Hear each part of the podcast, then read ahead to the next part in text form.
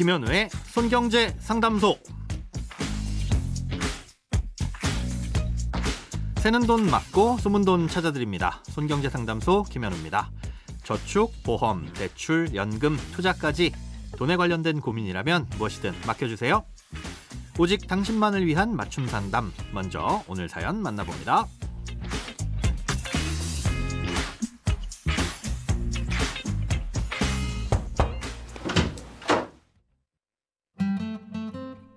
안녕하세요. 임용된 지 15년 차에 접어들고 있는 공무원입니다. 공무원 봉급이 많지 않다는 건 많이들 아실 테지만 맞춰 살다 보니 풍족하진 않아도 잘 생활하고 있습니다. 하지만 아직도 어려운 점은 매월 봉급의 편차가 너무 크다는 점입니다.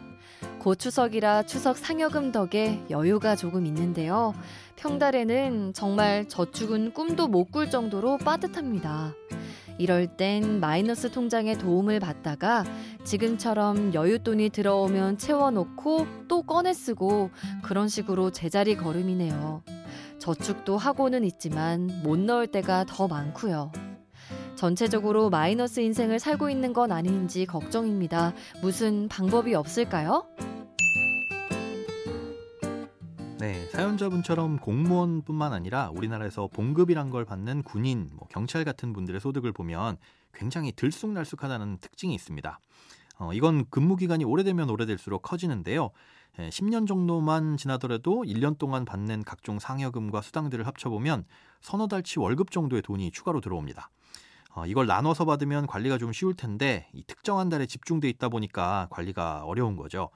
예, 몇 월에 어떤 돈들이 들어오는지 대략적으로 살펴보면요. 1월과 음, 7월에는 근속 연수에 따라서 기본급의 5%에서 50%까지 늘어나는 이 정근수당이란 게 있고요. 또 설과 추석에는 기본급의 60%에 해당하는 명절 휴가비, 그리고 한 3월에서 4월 정도에 나오는 이 성과금, 그리고 연말이 되면 1년 동안 다 쓰지 못한 휴가를 이 돈으로 조금이나마 보상을 해주는 연가 보상비라는 게 나옵니다. 월 평균 소득에 비해 월별 편차가 굉장히 크겠죠. 아, 그런데 이렇기 때문에 이 저축을 평균 소득에 맞추자니 평달에는 마이너스가 나게 되고요. 그렇다고 평달에 맞추자니 남는 돈들이 꽤 많이 생기게 됩니다. 당연히 평균 소득에 맞춰서 돈 관리를 하는 것이 가장 이상적입니다. 하지만 그러려면 이 평균보다 적은 봉급을 받았을 때 충당할 수 있는 비상금이 있어야 되는데요. 그렇기 때문에 이렇게 월별 소득이 일정하지 않은 분들의 경우엔 다른 저축에 앞서서 가장 먼저 해야 할 것이 소득을 평평하게 맞출 수 있는 비상금을 확보하는 겁니다. 이 비상금이 얼마나 필요한지 계산하는 가장 간편한 방법은 이 봉급 명세서상 실제로 지급된 봉급, 그러니까 작년에 통장에 찍혔던 실수령액을 조회해 보는 겁니다. 어, 이걸 전부 더해서 12달로 나눈 게 평균 소득인 거죠. 음, 이 평균 소득과 적게 받는 평달의 차이가 얼마나 되는지 그 차익만큼은 최소한 확보하면 되는데요. 아무런 상여금이 없거나 뭐 있더라도 적은 달이 1년 중에 계산해 보면 7달이 됩니다.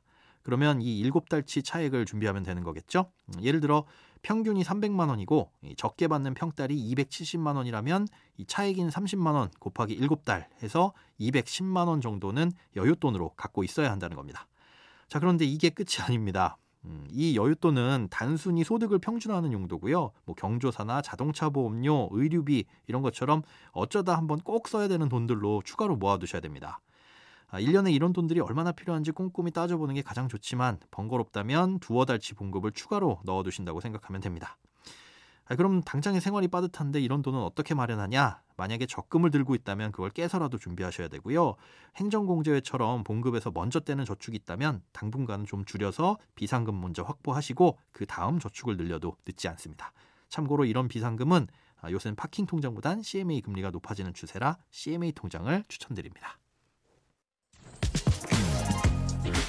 크고 작은 돈 걱정 혼자 끙끙 앓지 마시고 imbc.com 손경제 상담소 홈페이지에 사연 남겨주세요. 검색창에 손경제 상담소를 검색하시면 쉽게 들어오실 수 있습니다. 여러분의 통장이 활짝 오는 그날까지 1대1 맞춤 상담은 계속됩니다. 돈 모으는 습관 손경제 상담소 내일도 새는 돈 맞고 숨은 돈 찾아드릴게요.